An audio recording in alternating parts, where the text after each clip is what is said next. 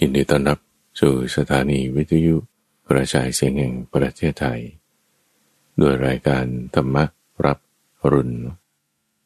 ในทุกวันพุธเป็นช่วงของตายร่มโพธิบท เรามาฝึกทำจิต ให้มีความสงบกันสักครู่หนึ่งตัมบูฟัง เราไปฟังหัวข้อเรื่องของกรรม คือการกระทำที่ทำด้วยเจตนา ว่ามีนัยยะอย่างไร ในตอนนี้เรามาสร้างกรรมดี ด้วยการตั้งเจตนาไว้อย่างดี ด้วยการมาระลึกนึกถึงสิ่งดีๆ ในที่นี้คือมาระลึกนึกถึง พระพุทธ พระธรรม และพระสงฆ์คือพุทโธธรรมโม สังโฆอันเป็นสารณะคือที่พึ่ง อันสูงสุด จนเขายกให้เป็นรัตนะ คือแก้วอันประเสริฐ ที่ที่จะให้จิตของเราแล่นไปสู่ แล่นไปถึง เวลาที่เรามีอันตราย กลัวตกใจ หรือกังวลในเรื่องใดก็ตามตัมบูฟัง อย่าพึ่งไปนึกถึงสิ่งอื่นเรื่องอื่นเช่นถ้าเจ็บไข้ได้ป่วย มีปัญหาเงินทอง มีปัญหาความสัมพันธ์ มีปัญหาเรื่องงาน จะมานึกว่าเฮ้ยเดี๋ยวจะไปหาหมอคนนี้ จะพึ่งอายการคนนั้น หรือตำรวจคนโน้น หยุดหยุดหยุดมันไม่แน่ เพราะว่าที่พึ่งเหล่านั้นอาจจะแปลเปลี่ยนไปเป็นอย่างอื่นก็ได้ ในที่นี้เรามาฝึกทำจิตของเราทำฝัง ให้แทนที่จะคิดนึกถึงสิ่งอื่นเรื่องอื่นไม่เอา นัตทิเมสารนังอันยัง ที่พึ่งอื่นที่จะให้จิตของเราแล่นไปนี่อย่าพึ่ง พุทโธเมสารนังวรัง ให้จิตของเราแล่นไปนึกถึงพุทโธซะก่อนธรรมโมด้วย สังโฆด้วย นึกถึงพุทโธธรรมโม สังโฆ นึกถึงพุทโธธรรมโม สังโฆ นึกถึงคุณของพระพุทธเจ้า คุณของพระธรรม และคุณของพระสงฆ์นึกถึงสามอย่างเหล่านี้ก่อนทำไม เพราะเวลาที่เรามีพระพุทธพระธรรมและพระสงฆ์เป็นที่แล่นไปสู่กองจิตของเรา เราจะคลายความกังวล เราจะคลายความกลัว เราจะคลายความขี้เกียจ เราจะคลายสิ่งที่เป็นอกุศลธรรม จากจิตใจของเราไปได้ อย่างน้อยก็นิดหนึ่งนะ นิดหนึ่งมันก็ลดลงนะ ลดลงได้นิดหนึ่งมันลดลงได้เพิ่มอีก มันลดลงได้ต่อไปอีกอกุศล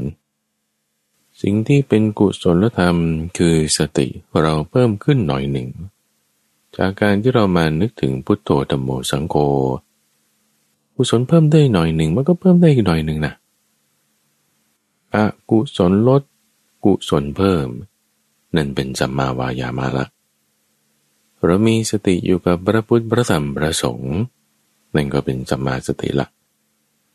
เรามานึกถึง สิ่งที่เป็นที่พึ่งอันสูงสุด ไม่ไปนึกถึงเรื่องรางของขัง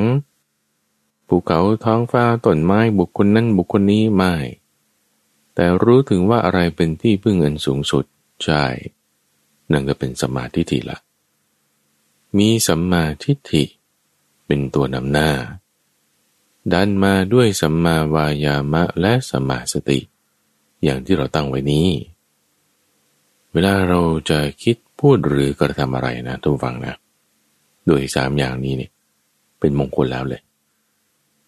จะเป็นสิ่งที่ประเสริฐ สิ่งที่ดีงามเกิดขึ้นในชีวิตของเรา คือด้วยความที่เรามีจิตใจสบายเนี่ยจะทำให้เราสามารถจะเห็น เห็นนี่ไม่ใช่เห็นด้วยตาเนื้อนะแต่เห็นด้วยปัญญา มีสติแล้วปัญญามันจะเกิด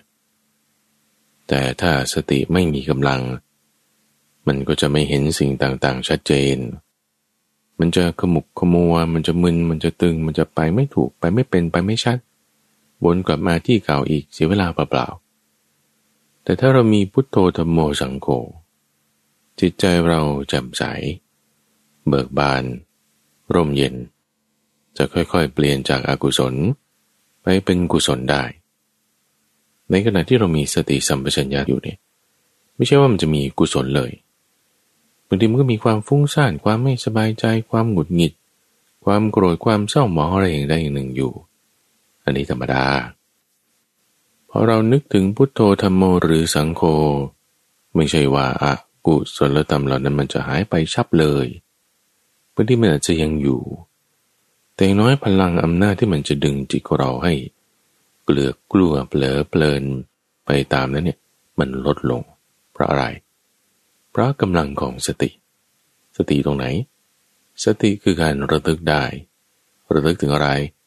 พุทโธธรรมโมสังโฆไง ความที่เรามานึกถึงพุทโธธรรมโมสังโฆได้ความระลึกได้นั้น คือสติ สติตรงข้ามกับความเพลิน สติตรงข้ามกับความเผลอ สติตรงข้ามกับความลืม สติตรงข้ามกับเผลอสติ ถ้าเราไม่เผลอสติ นั่นคือเราไม่เปลินไม่เปลินก็คือไม่ลืม ไม่ลืมก็คือจำได้จำอะไรพุทโธได้ ถ้าลืมมันจะกลายไปเกลือกกลัวเผลอตามอารมณ์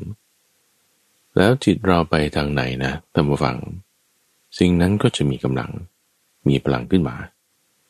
ถ้าจิตเราเผลอไปตามอารมณ์ ความกลัวบ้างความกังวลบ้าง ความกลัวความกังวลยิ่งมีพลังสูง แต่ถ้าเราไม่เผลอไม่เปลินไปตามความกังวล ความกลุ่มใจ เรื่องราวต่างๆ แต่ให้จิตเราตั้งอยู่กับพุทโธเป็นต้น เราไม่ตรีตรึกไปทางไหน จิตเราก็ไม่น้อมไปทางนั้นนะจิตเราไม่น้อมไปทางไหนสิ่งนั้นก็อ่อนพลังนะตามฟังเพราะเรามีสติคือไม่ลืม มีสติคือไม่เผลอ มีสติคือไม่เปลิน ความเผลอเพลินที่จะไปตามอารมณ์นั้นลดลง จิตเราคล้อยเคลื่อนไปทางไหน ลดลง พลังของสิ่งนั้นก็เบาบางไปไอ้ความกังวลจากโรคไปไข้เจ็บ ความกลัวจากสิ่งภายนอก ความคิดประสาทบ้าบอเรื่องนั้นเรื่องนี้ พอเราไม่ให้กำลังกับมัน มันก็อ่อนกำลังลงตมฝัง อ่อนลงอ่อนลง รักษาสติไร้ดีให้ดี เพราะเราไม่ไประลึกถึงสิ่งนั้น จากการที่เรามานึกถึงลม เห็นก็ไม่มอง ได้ยินก็ไม่ฟัง คิดถึงก็ไม่สนใจไปตาม เห็นก็สักแต่ว่าเห็น ได้ยินก็สักแต่ว่าได้ยิน รู้สึกนึกคิดก็สักแต่ว่ารู้สึกนึกคิด จิตอยู่กับอะไร สติไง รูปคือภาพที่เห็นมันก็เพียงภาพเฉยจะเห็นได้ด้วยตามันไม่เข้าถึงใจ เสียงที่ได้ฟัง ก็เป็นเสียงเฉยๆผ่านทางหูไม่ได้ว่าจะเข้าสู่จิต ความคิดนึกอารมณ์ต่างๆ ที่ผ่านมาเป็นความคิด โน้มเข้าสู่จิตเราไม่ได้เพราะสติเราทำไม ตั้งเอาไว้ ไม่ลืม ไม่เผลอ ไม่หลง มีสติ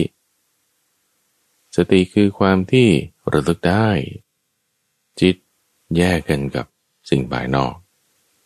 แยกกันกับสิ่งที่เห็น แยกกันกับเสียงที่ได้ยิน แยกกันกับความรู้สึกนึกคิดต่างๆ เวลาเรามีสติตั้งไว้แล้ว ความกังวลใจอะไรต่างๆเบาบางลงแล้วจิตของเราจะค่อยระงับลงระงับลง ระงับลงจนเป็นอารมณ์เดียว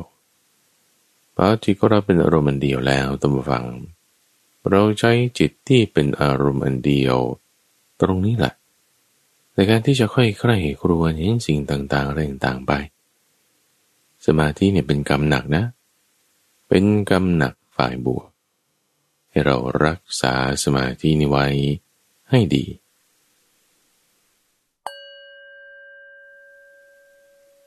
อ้าวละตัมฟัง หลังจากที่เราได้ทำจิตให้มีความสงบกันมาสักครู่หนึ่ง ตอนนี้เรามาฟังหัวข้อธรรมะ อันพระผู้มีพระภาคประกาศไว้ดีแล้ว ที่ท่านได้กำหนดบทพยัญชนะ ด้วยความรอบคอบ ปรัดกุม ไม่ละหลวม มีความหมายที่ลึกซึ้ง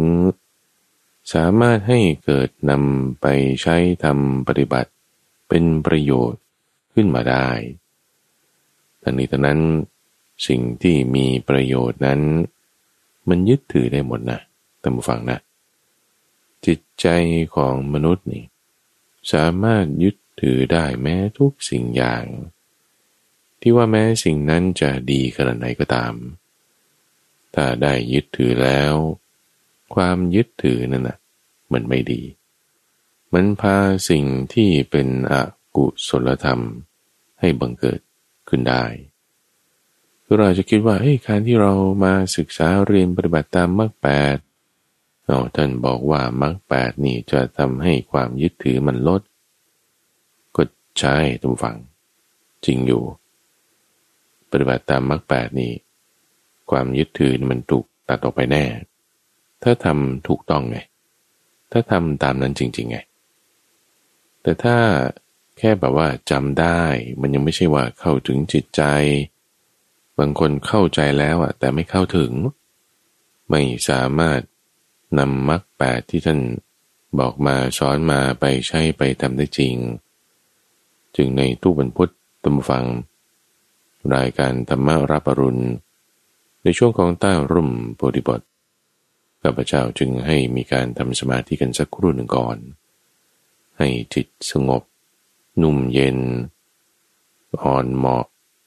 สามารถที่จะนำธรรมะเข้าไปปฏิบัติเข้าไปใช้ทำความเข้าใจให้เกิดขึ้นอย่างดีได้ เดี๋ยวนี้เป็น episode ที่สามในซีรีส์เรื่องของกรรม เป็นซีรีส์ที่จบ ในตอน แต่ละตอนก็จะมีเนื้อหารายละเอียด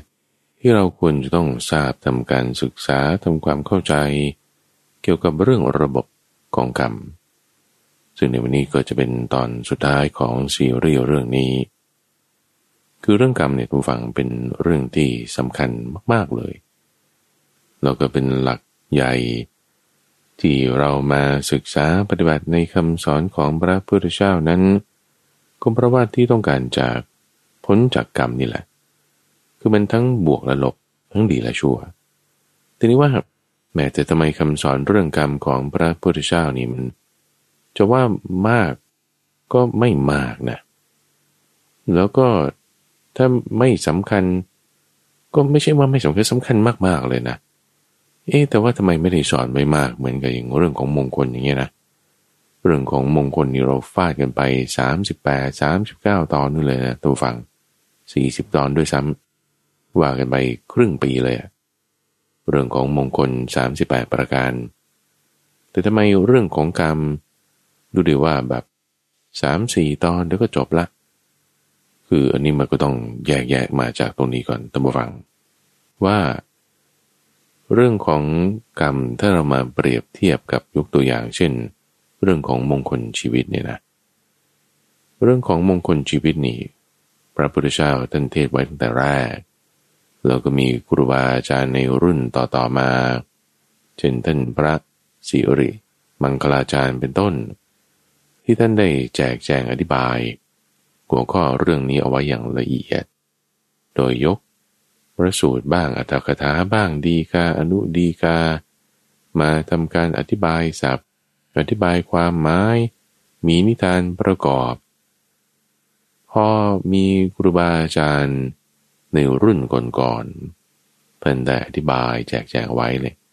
มันก็จึงมีเนื้อหาให้เราได้ศึกษาข้าพเจ้าก็แยกแยะให้ท่านผู้ฟังฟังแล้วว่านี่คือส่วนที่เป็นพุทธพจน์นะมีแค่นี้นะ ส่วนที่เป็นอัตถกถานะ มีเท่านี้ดีกาเป็นอย่างนี้นิทานเรื่องนี้มาประกอบคือมันจึงแจกแจงได้มากมาย ส่วนในเรื่องของกรรมนี่มันแตกต่างกันในประการที่หนึ่งตรงนี้ว่า คือไม่ได้มีครูบาอาจารย์ในรุ่นก่อนๆรุ่นก่อนๆนี่ข้าพเจ้าหมายถึงในรุ่นของพระบาลี ที่จะมีการแต่งตำราคำปีเอาไว้ คือมีก็อยู่ในสมัยร่วมสมัยกันเนี่ย รวมสมัยกันก็ร้อยสองร้อยปีเนี่ยมีหนังสือเรื่องกรรมออกมาเยอะอยู่ แต่ว่าเหล่านั้นเนี่ยไม่ได้เบสจาก หรือมีพื้นฐานมา จากในพุทธพจน์ หรือว่ามีที่อ้างอิง มาจากในพระไตรปิฎกอย่างไรอย่างไร หรือคำพีในรุ่นก่อนๆเนี่ยไม่มี ที่จะเป็นกอบเป็นกรรมขึ้นแบบนั้น ก็จะมีอธิบายไว้ย่อหน้าหนึ่งสองย่อหน้า ตรงนั้นตรงนี้ แล้วก็อาจจะสอนบอกกันในเรื่องของอภิธรรม ถึงถ้าพูดเรื่องอภิธรรมแล้วมันก็จะเยอะใหญ่ยาก แล้วก็มีมากนั่นก็ไปอีกเรื่องหนึ่งไปยกไว้ก่อน แล้วในประการที่สองผู้ฟัง ที่เป็นประการที่สำคัญสำหรับใน episode นี้ก็คือว่า เรื่องของกรรมเนี่ยนะ มันเป็นลักษณะว่าเป็นอจินไตยคำว่าอจินไตย มาจากคำว่าอะคือไม่ใช่ไหมบวกกับจินตยะ คือคิด อย่าคิดเอานั่นดิเราทำไมว่าไม่ให้คิดเราสอนทำไม เพราะว่าถ้าคิดมากลงไปนี่มันจะไม่ใช่วิสัยของปุถุชน ที่จะให้เข้าใจถึงหลักการได้อย่างสมบูรณ์แล้วมันก็จะท่านบอกว่า จะเป็นผู้มีส่วนแห่งความเป็นบ้า เดือดร้อนน่ะนั่นคือเรื่องกรรมวิสัย คือวิสัยของกรรม ในก้อนนี้คือเรื่องวิบาก หมายถึงผล เหตุผล ผลเหตุ เหตุผลผลเหตุนะคือจะให้เกิดผลอันหนึ่ง เราก็ต้องสร้างเหตุอันหนึ่งใช่ไหมมีเหตุแบบหนึ่งมันก็เป็นผลจากอันก่อน ผลอันนี้มันก็มีเหตุมาจากอันก่อนจะให้มีเหตุนี่ก็ต้องสั่งผลมา เป็นผลของอันก่อนมา แล้วมันก็ไม่ใช่อย่างเดียวมันมีหลายอย่างทำไมพระพุทธเจ้าถึงบอกเรื่องของวิบาก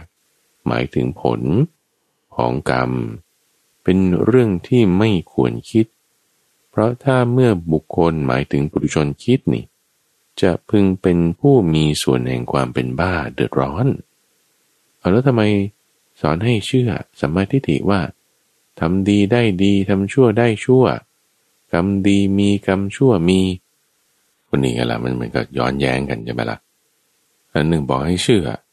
อีกอันหนึ่งบอกอย่าคิด เอาแล้วจะให้เชื่อโดยไม่คิด เอางี้งมงายหรือเปล่า หรือถ้าจะคิดเอาก็บอกว่าอย่าคิดอีก แล้วให้เชื่อได้ไง หรือจะไม่เชื่อเลยงงงกันไปท่านผู้ฟัง แต่ว่าจริงๆแล้วในเรื่องนี้นะ ไม่ใช่เรื่องสับสน ไม่ใช่เรื่องย้อนแยงแต่เป็นเรื่องที่มีความรักกลุ่มของพระพุทธเจ้าเลยตั้งฟัง คือเตือนเอาไว้ไง ให้ระวัง สิ่งใดดีมีประโยชน์มันมีโทษเสมอนะ ให้ระวัง ระวังอะไร เคสมากมายเลยตั้งฟังทำดีดีมาตลอด ทุกวันนี้เรายังงงกันอยู่ คนดีๆทำไมไม่ได้ดีใช่ไหมคนไม่ดีไม่ดีทำไมมันร่ำรวยมีเงินทองมีชื่อเสียงแท้ เออ มันงงเหมือนกันนะเฮ้หรือว่าทำดีมาทั้งชาติ พอตายไป กลับไปลงนรกอีกคนทำไม่ดีมาตลอดอาทำไมไปขึ้นสวรรค์ จนคนเขางงเขาคิดกันว่าทำดีได้ดีมีที่ไหน เออทำชั่วได้ดีมีสมไป เออ เมื่อไรคนชั่วมันจะได้รับกรรม คือผลของเขาให้กรรมติดจรวด แม้แต่ฉันทำความดีทำความชั่วนิดหน่อยโอ้มันได้ผลดีได้ผลเร็วแท้ ดีนี่คือเร็วนะไม่ใช่ว่าดีนี่คือสุข แต่บางคนกลับได้สุขในขณะที่ทำชั่ว ก็เลยงงงกันอย่างมากท่านผู้ฟัง วันนี้จะมาเคลียร์ทำความเข้าใจในเรื่องนี้กัน ที่ท่านกล่าวไว้บอกว่า วิบากแห่งกรรมคือผลเนี่ยนะ เป็นเรื่องที่ไม่ควรคิด เพราะว่าถ้าคิดแล้วจะเป็นผู้มีส่วนแห่งความเป็นบ้า เดือดร้อน เพราะมันลึกซึ้งมันให้ผลเนี่ย ที่ท่านอธิบายไว้กับพระเจ้านำมาพูดในสัปดาห์ก่อนๆนี่ก็แค่ว่าให้ผลในเวลาต่อมา ให้ผลในเวลาต่อมาต่อมาอีก ก่อนหน้านั้นก็ให้ผลในเวลาปัจจุบันนี่มันก็ก็มีแค่นี้ มันมีแค่นี้ สิ่งที่เป็นอัตถกถาอธิบายไว้ ก็แจกแจงออกมาเป็นเรื่องของกรรม 16 ซึ่งวันนี้จะได้พูดถึงนี่แหละนะ เรื่องของกรรม 16 เพื่อให้เกิดความเข้าใจว่าทำไมไม่ให้คิดมาก เพราะว่าถ้าคิดมาก มันจะปวดหัว สู้เอาเวลาไปใช้ในการจัดการมัน โดยไม่ต้องคิดถึงผลก็ได้ เวลาที่เราศึกษาในคำสอนนี้จะต้องมีความรัดกุมพระพุทธเจ้าย้ำนักย้ำหนานะระวังนะ สิ่งที่พอเราไม่รัดกุมรอบคอบแล้วแล้วเราทำไปปฏิบัติไปนี่มันอาจจะผิดพลาด เช่นในความเชื่อที่มักจะมีกันว่าทำกรรมอย่างไร ก็จะได้กรรมอย่างนั้น อันนี้มันไม่ถูกแล้ว เอามาซ้ำอีกครั้งหนึ่งนะผู้ฟังเรื่องนี้เราพูดกันไปใน episode ก่อนซ้ำอีกครั้งหนึ่งว่า ไม่ใช่ว่าทำกรรมอย่างไรได้กรรมอย่างนั้น แต่ทำกรรมอย่างไรได้ผลของกรรมอย่างนั้น เกลือกับความเค็มของมันเป็นคนละอย่างกัน เกลือก็เป็นเหตุ ความเค็มก็เป็นผล แต่มันก็อยู่ที่สารละลายสารประกอบที่เอาไปละลายนั่นด้วยอะเห็นไหมว่า มันมีเงื่อนไขปัจจัยอื่น เข้ามาเป็นเหตุทำให้ตัวแปรคือผลเนี่ยมันมีการเปลี่ยนแปลงไปได้ เพิ่มได้ตัดรอนได้ สนับสนุนได้ หรือบางทีก็เปลี่ยนแปลงไปในลักษณะอื่นๆ นี่ก็ให้ข้อมูลเบื้องต้น ก่อนที่จะพูดถึงเรื่องของกรรม 16 อย่างในวันนี้ ประการที่หนึ่งคือ อาจินไตว่าผลของกรรมนั้นเป็นสิ่งที่ ไม่ควรคิด เพราะว่าจะเป็นบ้า ให้ไม่คิด ไม่ใช่ว่าให้ไม่เชื่อ ให้เชื่อ หมายถึงให้มีปัญญาในข้อนี้ ประกอบด้วยปัญญานะ หมายถึงสมาธิิในเรื่องกรรมดีกรรมชั่วใช่ปะแล้วก็ให้มีความระมัดระวัง ในการที่ว่าถ้าจะคิดเรื่องนี้มันอันตราย เพราะว่ามันมีตัวแปรมีปัจจัยหลายอย่างเรามาเปรียบเทียบดูกับ ในหัวข้อของเรื่องอาจินไตย เรื่องอื่นๆ ที่ไม่ใช่เรื่องของกรรม เช่นว่า วิสัยของผู้ได้ฌาน วิสัยของพระพุทธเจ้า หรือความคิดเรื่องโลก อย่างพระพุทธเจ้าจะมีความพิสดารมีความพิเศษอะไรต่างๆ อย่างมากมายเนี่ยรวมถึงวิสัยของผู้ได้ฌานที่แสดงฤทธิ์อะไรต่างๆ ได้ ที่มีความพิเศษเหนือมนุษย์ธรรมดาทั่วๆไป ซึ่งถ้าเราพยายามจะเข้าใจด้วยความธรรมดาทั่วๆไปเนี่ย เราจะมึนเลย เราจะงงเลย แล้วความเดือดร้อนที่เกิดขึ้นนั้นก็จะทำให้เสื่อมศรัทธาไป เพราะเสื่อมศรัทธาด้วยความไม่มีปัญญา มันก็จึงทำให้ไม่เกิดการปฏิบัติไงเพราะนั้นเอาหยุดไว้ก่อนแล้วกันแต่ถ้าจะคิดแล้วทำให้เสื่อมศรัทธากันอย่าเพิ่งคิด ให้มีศรัทธาซะก่อน มีศรัทธาแล้วมีปัญญาสูงเพียงพอ เออเราถึงจะมาเข้าใจได้ว่า วิสัยของผู้ได้ฌานเนี่ยทำไมเป็นอย่างนี้พอเรามีศรัทธาแล้ว มีปัญญาสูงเพียงพอจึงจะทำให้จิตใจนั้นมันไม่ตกหล่นไปในความคิดวิสัยของเรื่องโลก หรือมีความเข้าใจในเรื่องของกรรมอย่างผิดๆพอเรามีศรัทธาลงมือทำแล้ว เพิ่มพูนปัญญาเพียงพอ นั่นก็เป็นทางที่ให้เกิดวิสัยของผู้ใดฌานด้วยซ้ำเพราะผู้ใดฌานนั้น คือมีสมาธิมาแล้ว เกิดเป็นปัญญาสร้างวิชาแปดอะไรต่างๆ ได้ นั่นเป็นวิสัยของผู้ได้ฌานโดยตรงเลย คือให้เกิดผลขึ้นเห็นแจ่มแจ้งแก่ตัวเอง คือทำแล้วได้ผลเองเลยไงตัวเองเป็นผู้วิสัยผู้ได้ฌานนั้นเลย ตัวเองเป็นผู้พ้นจากกรรมนั้นเลย หรือเป็นพุทโธเลย ก็คือจะไม่ได้มาต้องสงสัยละอุปมาเรื่องนี้ข้าพเจ้าเคยนำมาให้ฟังใน เรื่องของจยเสนราชกุมาร ที่ไม่เข้าใจได้เลยว่าทำไมคนมาถึงจะมาทำสมาธิได้ มันไม่น่าจะมีหน้าที่ท่านบอกว่า มีปีติมีสุขจิตเป็นอุเบกขาได้ตลอด ไม่มีหรอก เอาได้อ่านได้ฟังไปนะเมื่อสัปดาห์ก่อนๆ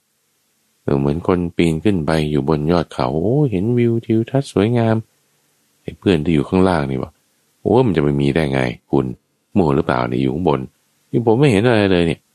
โอ้ยไปจับมือเขาเดินลากขึ้นมา ให้หายเหนื่อยเสร็จแล้วมองไปทั่วๆได้เห็นอะไร โอ้เห็นเองรู้เองมันจะรู้ ถ้าคิดอยู่ข้างล่างเนี่ย มันจินตนาการไม่ออกนะนี่คือหมายถึงตรงนี้ แล้วความเดือดร้อนปัญหาที่จะเกิดขึ้นก็คือ ไม่ลงมือทำไม่ลงมือปฏิบัติ โดยความสงสัยเคลือบแคลงเห็นแยง้งนี่เราเคลียร์ไปแล้วนะ เรื่องอาจินไตยังต่อมาอีกตัมฟัง เป็นการเตรียมข้อมูลก่อนที่จะอธิบายเรื่องกรรมสิบกให้ตัมฟังได้เข้าใจนี่คือประการแรกว่า ให้มั่นใจ เพื่อให้เกิดการลงมือปฏิบัติตามเส้นทาง แล้วจะมีปัญญา สามารถคิดได้ ว่าที่ให้เชื่อนั้นมันเป็นอย่างนั้นเป็นยังไงถัดมาอีกประการที่สองนั้น ที่มักจะมีความเชื่อความเข้าใจไปว่า เออ สุขหรือทุกข์อย่างใดอย่างหนึ่งเกิดขึ้นในชีวิตฉันเนี่ย เป็นสิ่งทั้งหมดมาจากการกระทำที่ทำไว้ในปางก่อน คืออะไรอะไรก็กรรมเก่าไง ในความเชื่อที่ว่าเออเกิดมาใช้กรรมเกิดมาใช้กรรมเนี่ยคำพูดนี้เลิกพูดไปได้เลยท่านผู้ฟัง คือขอให้เอายังลบเนี่ยมันลบออกจากในหลืบสมองออกไปเลยแล้วก็อย่าพูดคำนี้อีก ถ้าพูดคำนี้อีกเนี่ยก็จะแสดงถึงปัญญาของตนเองว่ามันมันน้อยนะท่านผู้ฟังได้ฟังรายการธรรมรับรุณแล้วเนี่ยต้องมีความรัดกุมรอบคอบนะ ต้องประกอบด้วยปัญญานะ ถ้าเราพูดว่าเออทุกอย่างเป็นกรรมเก่าทั้งหมด คุณพูดงี้ไม่ถูก เราเกิดมาใช้กรรมคำพูดเนี่ยมันไม่รัดกุมละหลวม พระพุทธเจ้าได้กล่าวไว้ ก็บันทึกมาในอังคุตรนิกาย อยู่ในพระสูตรที่ชื่อว่าสิวกะสูตรเนี่ยในแรกเป็นคำถามที่นายสิวกะนี่ไปถามไว้ บอกว่าโอ้เนี่ยสุขทุกข์เกิดในชีวิตผมเลยครับท่าน คือบางคนเนี่ยก็บอกว่า เกิดจากกรรมเก่าทั้งหมด ทั้งมวลเลยนั่นนะ จากเหตุ หมายถึง การกระทำใช่ไหมแอคชั่นเนี่ยคือกรรมนี่แหละนะ ที่ได้ทำไว้ในปางก่อน นี่ โอ้ เข้าใจนี่ ผิดเลย คนละเรื่องเลย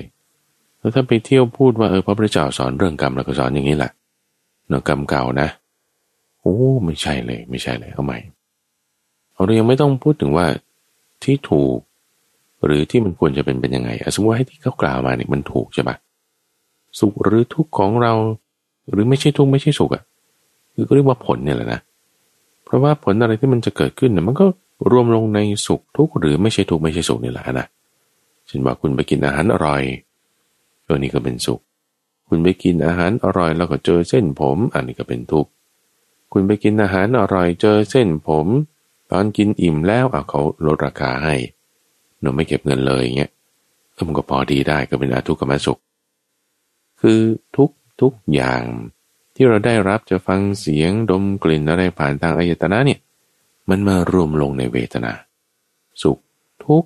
หรือไม่อาจจะบอกได้ว่ามันเป็นทุกข์หรือมันเป็นสุข ก็เรียกว่าอาทุกขมสุขคือแบ่งง่ายๆสามอย่าง ในสามอย่างเนี้ย เราบอกว่าถ้ามันจริงนะ มันจริงว่า เกิดจากเหตุที่ได้ทำไว้ในปางก่อนทั้งหมดเลย ถ้าสเตทเมนต์คำพูดความเชื่อทิฏฐิความเห็นความเข้าใจนี้จริงใช่ปะมันจะใครจะพ้นทุกได้อะการพ้นทุกเนี่ยมันจะเกิดขึ้นไม่ได้นะตัวฟัง เราจะประพฤติประมาจันปฏิบัตินั่งสมาธิหลับตากันไปเนี่ยทำไปเพื่ออะไร มันจะไม่ได้นะตัวฟัง เพราะอะไรอะเออก็ที่คุณได้สุขอยู่มันเกิดจากการกระทำอดีตไงทำไว้ในปางก่อน มันมันไม่ใช่ มันจะไม่จริงนะจริงถ้าจริงมันก็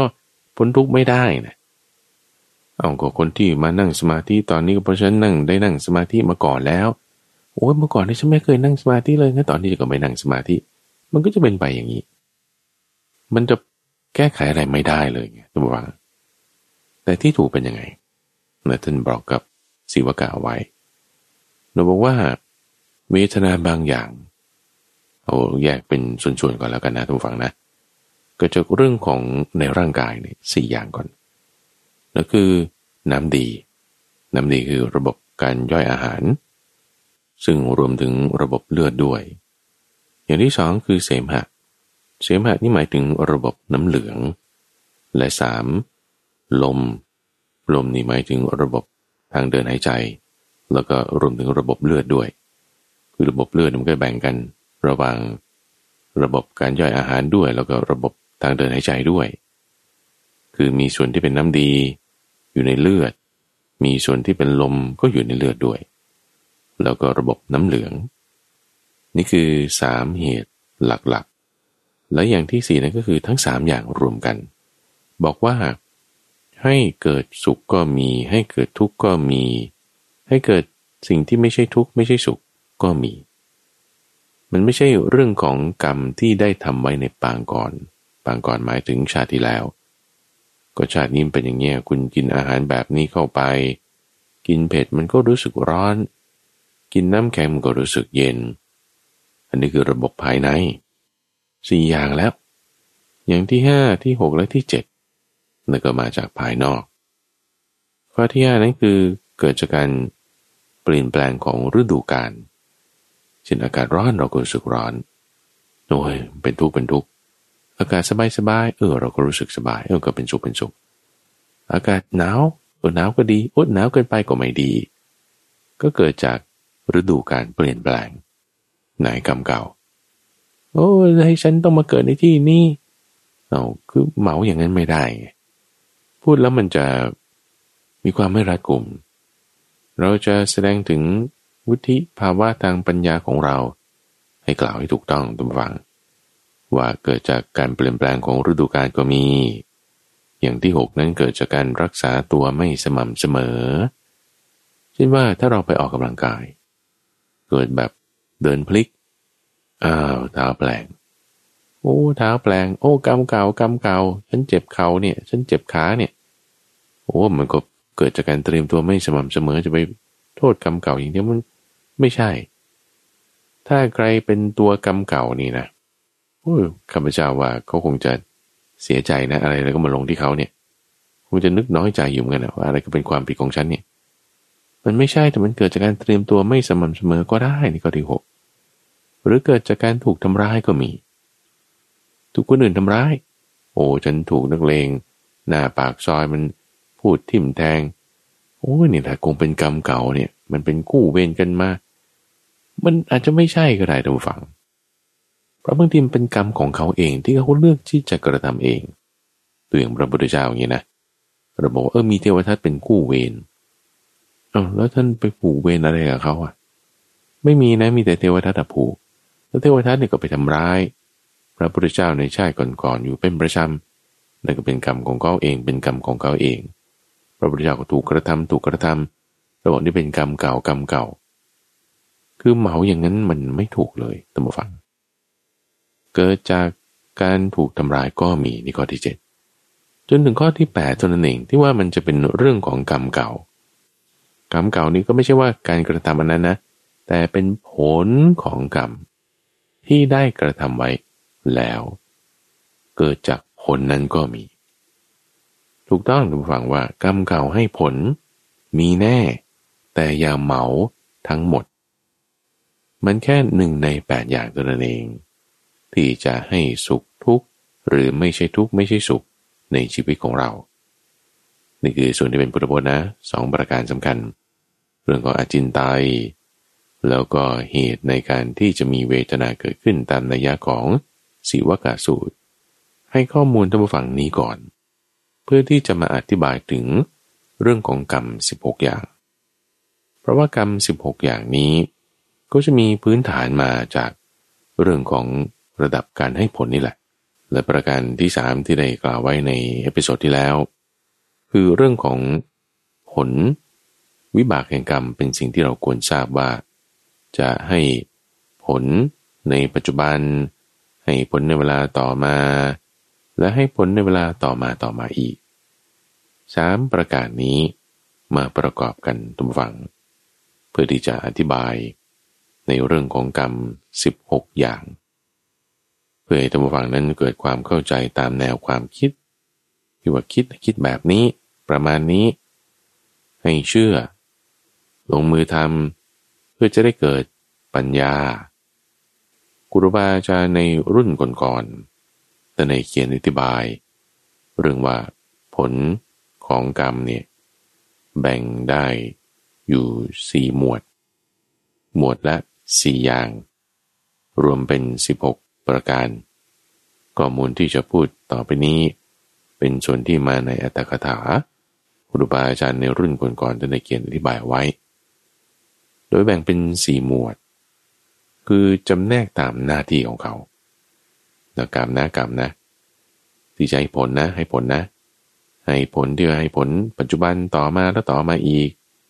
ที่จะไม่ใช่เป็นกรรมเก่าทั้งหมดแล้วก็ยังเป็นเรื่องที่ถ้าจะคิดจะจะคิดได้ระดับไหน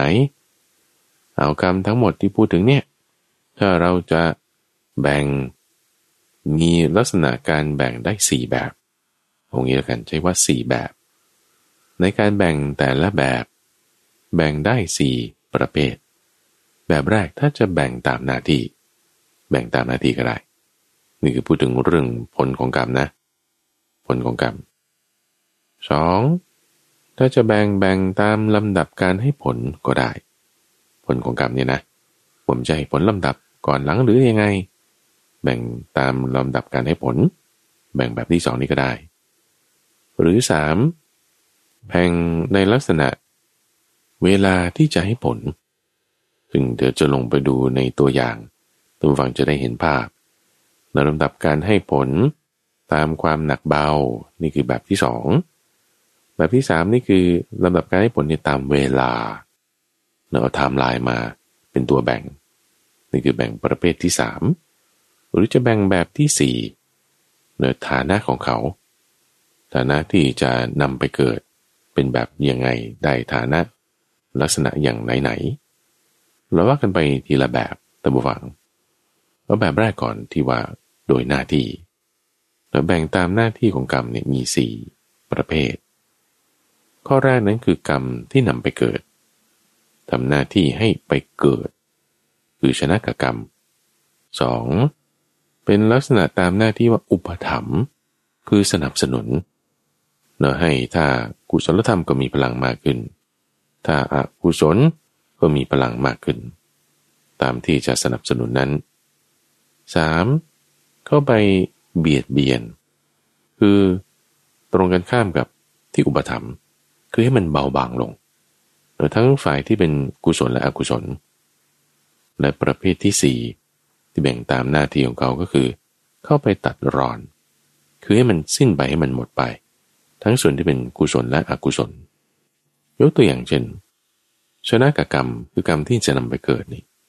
เศรษฐีคนหนึ่งเขามีความตรณีจากการที่ให้ทาน เอาอาหารใส่บาตรในพระปัจเจกพุทธเจ้าแล้วเกิดความตรณีไอ้ตรงจังหวะที่เขาคิดถึงข้อเนี้ยทำให้เขาไปเกิดเป็นยาจกเป็นขอทาน หรือเกิดเป็นสัตว์นรก ลักษณะจิตที่เขาคิดไปจังหวะที่เขาจะตายนั้น แล้วมันจึงให้เขาไปเกิดเป็นแบบนั้น นี่ก็เป็นกรรมที่นำไปเกิด หรืออุบาสิกาคนหนึ่งเขาเอาข้อตอกใส่บาทของท่านพระมหากัสปะ ตอนจะตายนึกถึงบุญข้อนี้ บุญข้อนี้ก็นำเขาไปเกิด เป็นเทวดาในสวรรค์ชั้นดาวดึง การที่เขานึกถึงบุญข้อนี้แล้วมันให้ผลไปเกิดนี่ นี่ก็เรียกว่ากรรมที่นำไปเกิด ในรูปแบบการแบ่งตามหน้าที่ประเภทที่สองคืออุปถัมภ์คืออยากจะมาอธิบายคู่กันไปกับตัดรอนด้วยเลยอุปถัมภ์กับตัดรอนก็ให้ผลตรงข้ามกันในฝ่ายที่เป็นอกุศลเช่นบาทำกรรมชั่วมาใช่ไหมแล้วก็ทำกรรมดีมาเบาบาง ผลของกรรมชั่วนั้น เหมือนกับว่าคุณเอาเกลือมาละลายลงในน้ำเพิ่มปริมาณน้ำเข้าไป เพิ่มปริมาณน้ำเข้าไป ความเค็มก็ลดลงลดลง น้ำที่ใส่ลงไปเนี่ย มันเป็นการลดทอนความเค็มลง ถ้าเราจะบอกว่าความเค็มคือทุกขเวทนาที่จะเกิดขึ้น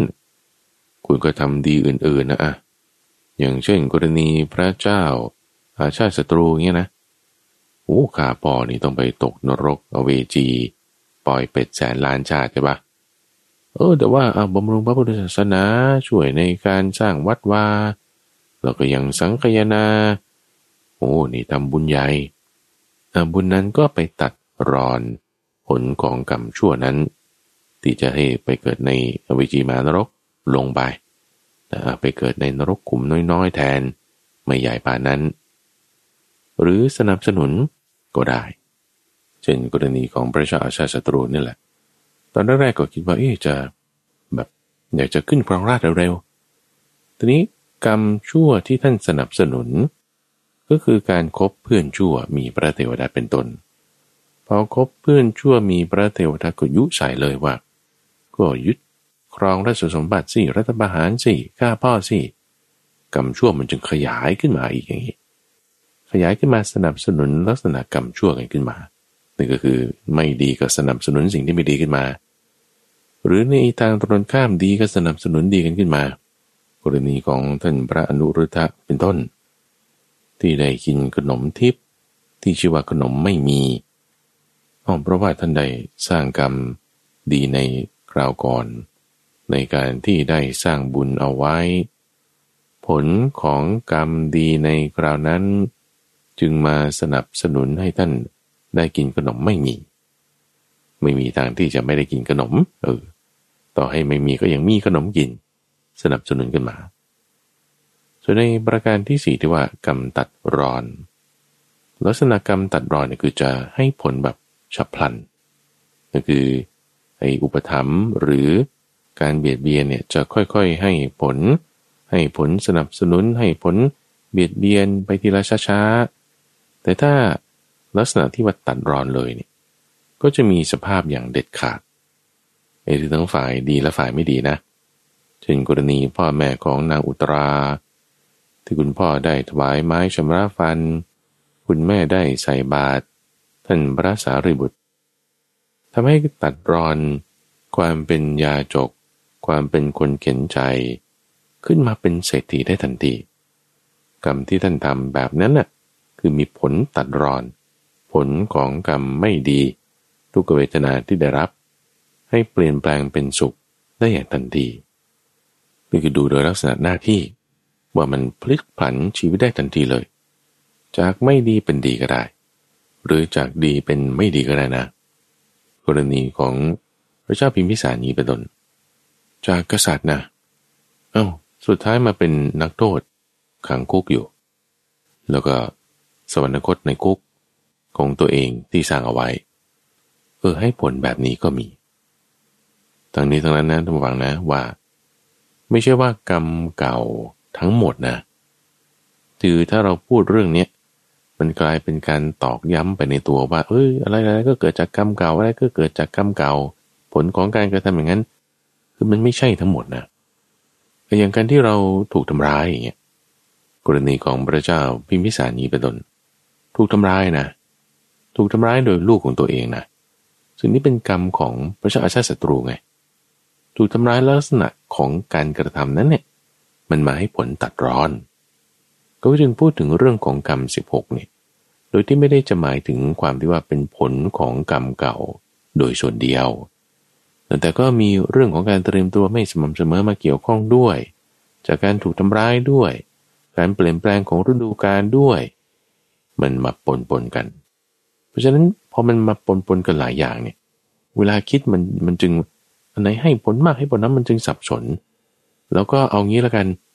ทำดีได้ดีทำชั่วได้ชั่วนะผลของกรรมดีมีให้เป็นสุขผลของกรรมชั่วมีให้เป็นทุกข์บางทีก็ให้ผลหนักเบาแตกต่างกันไปนะแต่มันมีปัจจัยเงื่อนไขหลายอย่างครูบาอาจารย์ในรุ่นก่อนๆก็พยายามจะอธิบาย โดยแบ่งเป็น สี่รูปแบบได้เราใช้สี่ลักษณะเนี่ยในการแบ่งได้ ถ้าจะจำแนกในการแบ่งแต่ละอย่างให้ออกไปอีก มันก็ได้เหมือนกันนี่คือที่ท่านระบุไว้ในส่วนที่เป็นตถคถาเนี่ยมีประมาณนี้ แล้วก็พระเจ้าคิดว่าครูบาอาจารย์ที่ได้อธิบายไว้ในปัจจุบันเนี้ยเรื่องของส่วนที่เป็นอภิธรรมก็ตาม เรื่องของกรรมสิบกอย่าง ที่มีทั้งตัวอย่างมีทั้งคำอธิบายอะไรต่างๆเนี่ยเขาทำไว้ละเอียดพอเพียง ที่อยากจะมาเตือนท่านผู้ฟังคือว่า อย่าไปปักใจลงไปว่ากรรมทั้งหมดนั้นเกิดจากกรรมเก่าทั้งหมด แต่ว่าเกิดจากเหตุปัจจัยรวมได้ 8 อย่างอย่างนี้ ผลของกรรมเก่าเป็นหนึ่งใน 8 อย่างนั้น แล้วที่แบ่งกรรม 16 อย่างเนี่ยไม่ใช่ว่าเป็นเรื่องของกรรมเก่าอย่างเดียว แต่ดูจากเหตุปัจจัยที่ทำให้เราเกิดสุขหรือทุกข์ ณปัจจุบันนี้ของเราเอาละนะนี่คือ ลักษณะการแบ่งแบบที่หนึ่งคือตามหน้าที่ ว่าณขณะนั้นมันจะออกผลมาในหน้าที่อย่างไรอย่างไร ไปเกิด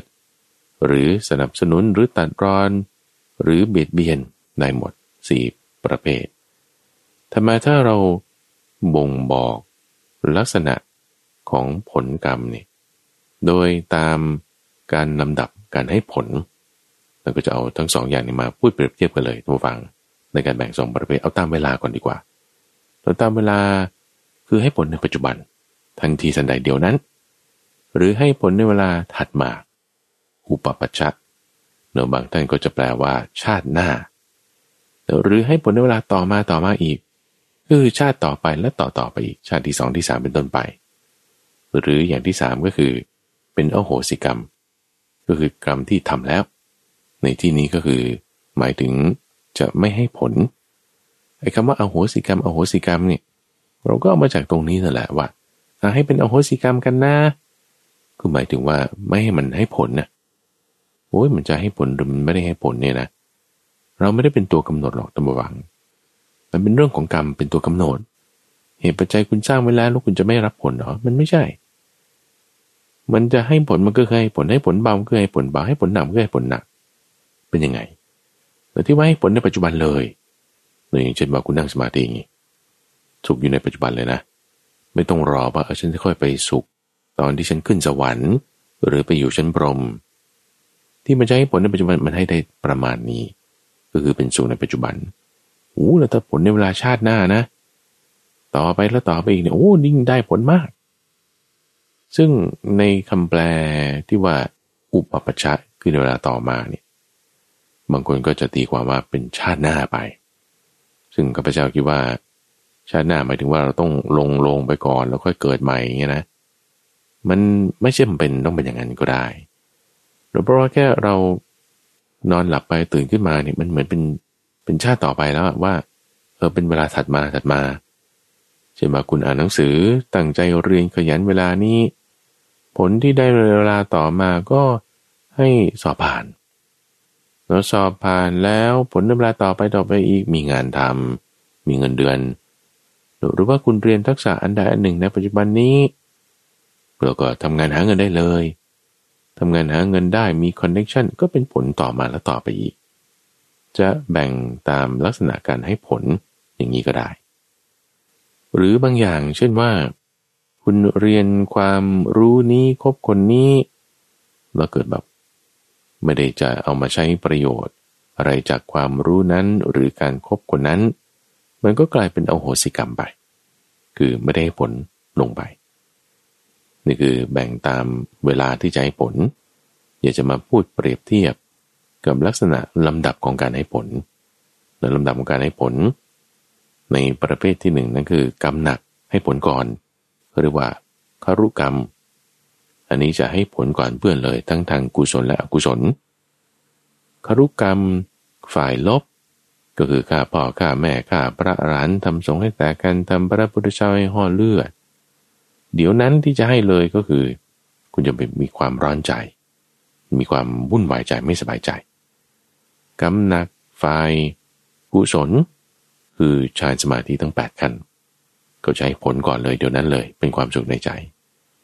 หรือถ้าการแบ่งแบบนี้ลักษณะนี้ ประเภทที่สองคือให้ผลในเวลาใกล้ตาย รองลงมาจากกรุกรรม ให้ผลในเวลาใกล้ตาย อย่างต่อมาประเภทที่สามคือให้ผลต่อเนื่องกันไป อาจินกรรมโดยอย่างที่สี่คือกรรมที่สักแต่ว่าทำไปทำไป คือเป็นกรรมที่มีผลหมายถึง power ของเขาเนี่ยน้อยที่สุด แล้วก็ทำไปโดยไม่ได้ตั้งใจแบบ เช่นให้ขอทาน ให้อาหารสัตว์หรือว่าบางทีเขามาบอกบุญเนี่ยก็สักแต่ว่าใส่ซองใส่ซองไปสิบบาทห้าบาทใส่ไปใส่ไป อันนี้สักแต่ว่ากระทำมันไม่ได้ให้ผลมาก หรือถ้าในทางลบอย่างเช่นว่า คุณเดินเดินไปแล้วก็ มียุงมากัดนี่ก็ตบยุงมัน โดยแบบไม่ได้ตั้งใจนะ ที่ว่าไม่ได้ตั้งใจไม่ได้เจตนาแต่ทำลงไปแล้วเนี่ยมันมาอยู่ตรงนี้นะให้ผลอยู่แต่ว่าอาจจะเบาบาง ไม่ใช่ว่าไม่ให้ผลเนี่ยไม่มีซึ่งอันนี้ได้พูดไปแล้วนะใน episodeที่ผ่านมา ทีนี้ในรูปแบบการแบ่งทั้งสองลักษณะนี้นะว่าแบ่งตามไทม์ไลน์คือเวลา หรือแบ่งตามความหนักเบาเนะอันไหนหนัก หรือใกล้ตาย หรือบ่อยๆ หรือแบบไม่ได้เจตนาท่านผู้ฟังจะสังเกตได้ว่า ไอ้กรรมเก่านี่จริง ๆ มันเริ่มนับตั้งแต่เมื่อนาทีที่แล้วนะเออจริงๆเราเมื่อวินาทีที่แล้วนะสมมติว่าเราทำอะไรตอนเนี้ย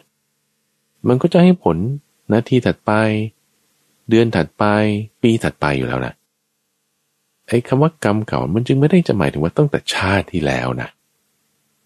ถ้าเราเข้าใจตรงกันอย่างนี้เนี่ยทุกฝังไอ้คำพูดที่ว่า เออ อะไรๆก็เกิดจากกรรมเก่าเนี่ยมันพอพูดได้นะทุกฝัง เพราะว่าถ้าเราเข้าใจว่า โอ้จริง ๆ เก่าเนี่ยมันไม่ได้ว่าเก่าถึงชาติที่แล้ว แต่มันเก่าแค่เดี๋ยวนี้เอง อีกสักหน่อยเนี่ย เมื่อวานนี้มันก็เก่าแล้วพรุ่งนี้มันก็ใหม่แล้ว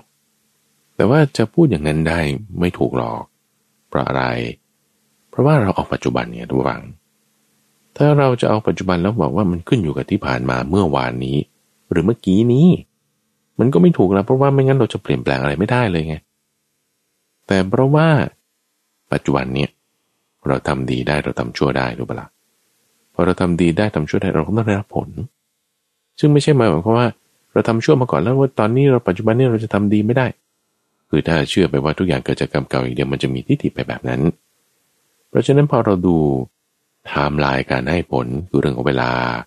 หรือความหนักเบาการให้ผลคือเรื่องของลำดับของเขา แล้วเราจะเข้าใจได้ว่าอ๋อมันไม่ใช่ว่าชาติที่แล้วหรือชาติหน้า แต่มันคือเมื่อกี้นี้หรืออีกสักครู่หนึ่ง แต่จริงๆแล้วมันคือปัจจุบันนี้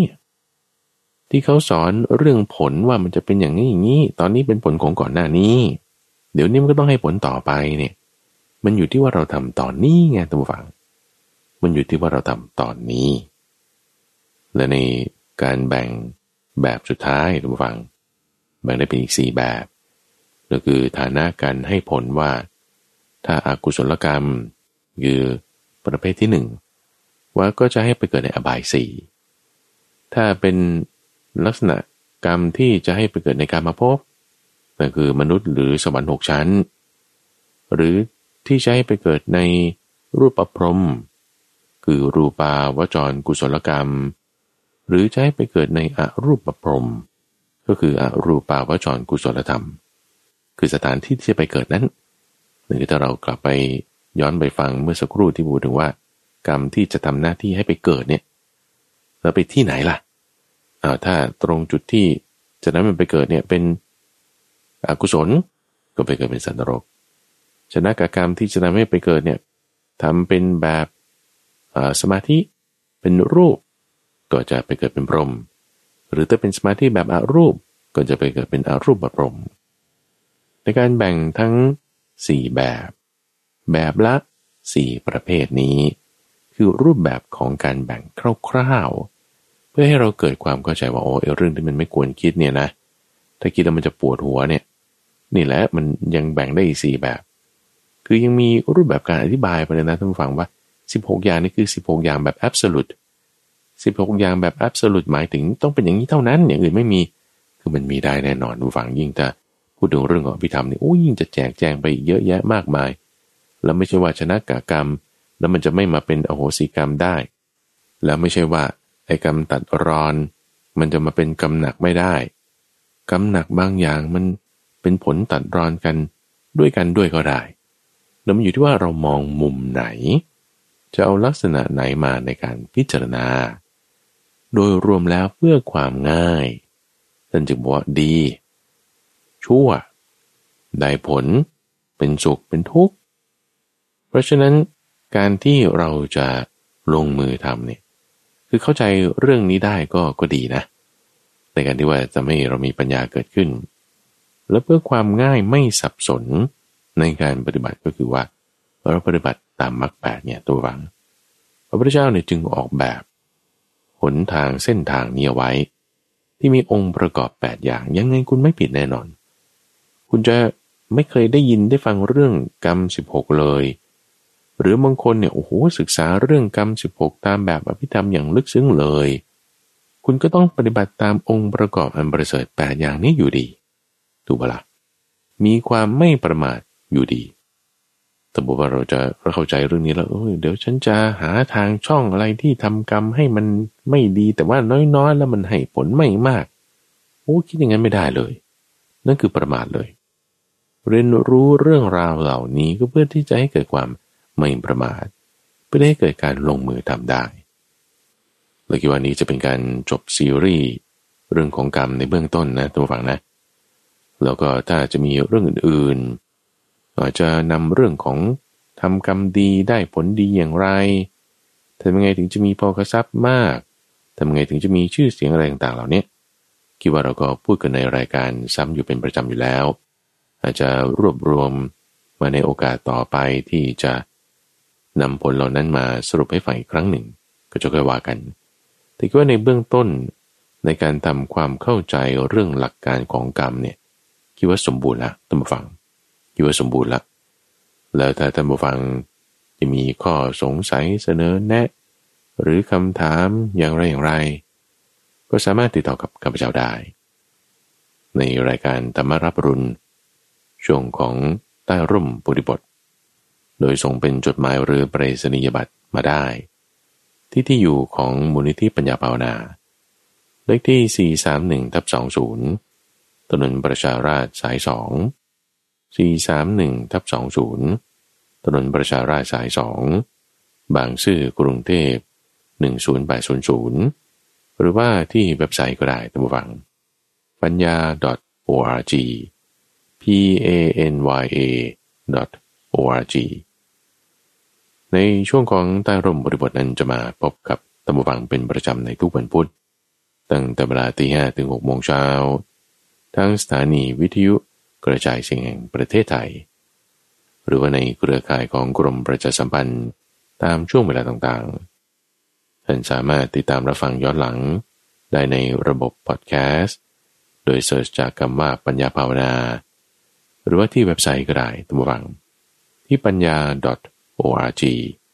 p a n y a .org รายการนี้นำเสนอโดยมูลนิธิปัญญาภาวนา ซึ่งมีข้าพเจ้าพระมหาภัยบูรณ์อาภีปุณโญเป็นผู้ดำเนินรายการ แล้วพบกันใหม่ในวันพรุ่งนี้ เจริญพร